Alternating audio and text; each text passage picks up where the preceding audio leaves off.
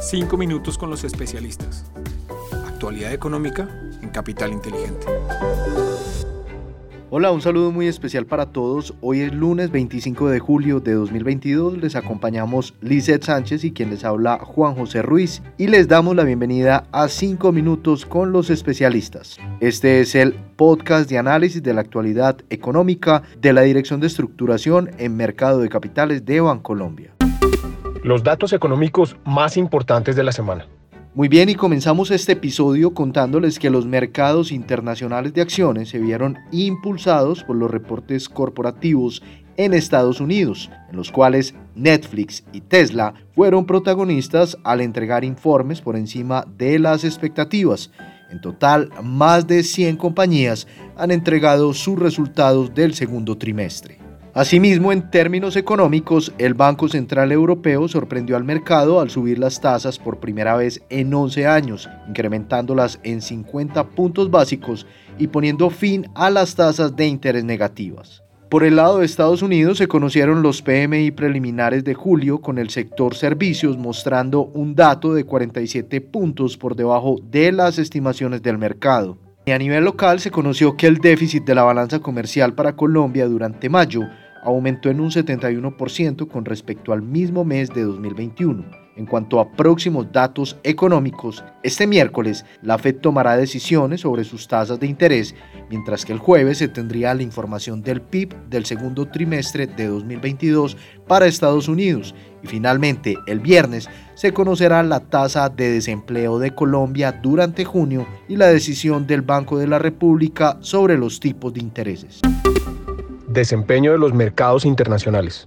A nivel internacional, les contamos que el dólar medido a través del índice de XY, que mide su comportamiento frente a las principales divisas del mundo, disminuyó durante la última semana en menos 1,2%, hasta los 106,7 puntos. Esta disminución fue provocada principalmente por una revaluación del euro de 1,22% hasta llegar a los 1,02 dólares por euro y una revaluación de la libra de 1,27% hasta llegar a los 1,20 dólares por libra.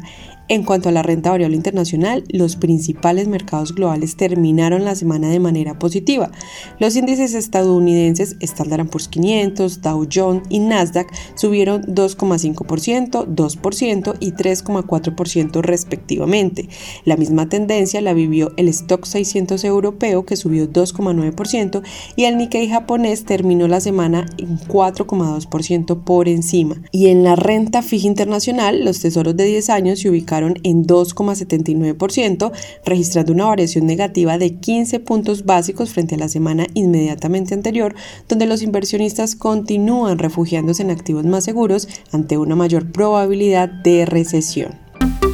Desempeño de los mercados en Colombia.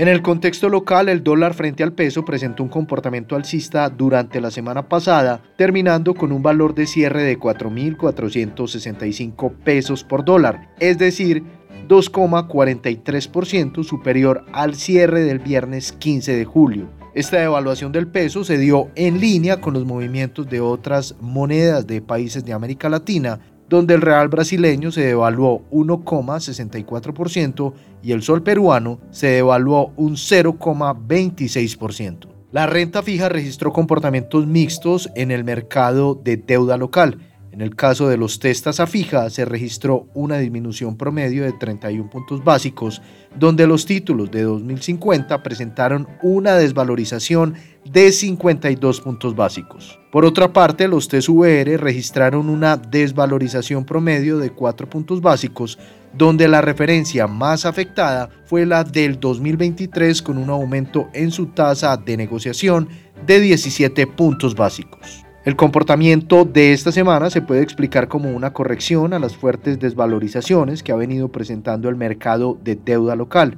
Finalmente les contamos que en la renta variable el índice MSCI Colcap cerró la semana en 1,259 puntos extendiendo su comportamiento negativo. En términos de volumen, el promedio semanal se ubicó en 51.145 millones de pesos. Cabe resaltar que esta cifra es la más baja de 2022.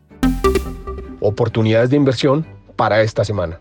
Para finalizar este episodio, les contamos que en la renta fija internacional reforzamos nuestra recomendación en títulos con baja duración e indexados a tasa flotante. En cuanto a mercados emergentes, a pesar de un nivel de tasas de interés atractivo, mantenemos cautela ante un incremento considerable en las probabilidades de recesión. Para la renta variable internacional, seguimos con una postura negativa y a la espera de las decisiones de política monetaria que se conocerán esta semana, así como los datos de crecimiento económico aunque seguimos favoreciendo sectores defensivos como salud y balanceamos nuestras carteras con compañías que tengan factores de valor y calidad con alto dividendo. A nivel local, mantenemos nuestra perspectiva neutral sobre los activos de deuda del mercado colombiano ante la incertidumbre que genera la nueva administración y una mayor probabilidad de recesión en las economías desarrolladas. A pesar de esto, continuamos resaltando los niveles de tasas de interés que ofrece el mercado de deuda colombiano, donde nuestra preferencia es de la deuda privada al exhibir diferenciales de tasas de interés atractivos frente a la deuda pública en los diferentes plazos. En cuanto al dólar con respecto al peso, esperamos que se cotice por encima de los 4.300 pesos durante esta semana, pero con jornadas con una amplia volatilidad. Y por último, en las acciones locales nos mantenemos negativos, reforzando una postura de cautela y considerando que por el comportamiento que ha tenido el mercado en las últimas semanas, la incertidumbre aún pesará para el desempeño del índice durante esta semana. Muy bien, y así terminamos nuestro resumen semanal. Recuerden que estuvimos con ustedes, Lizeth Sánchez y quien les habla Juan José Ruiz, y les esperamos la próxima semana en un nuevo episodio de los 5 minutos con los especialistas. Una feliz semana para todos.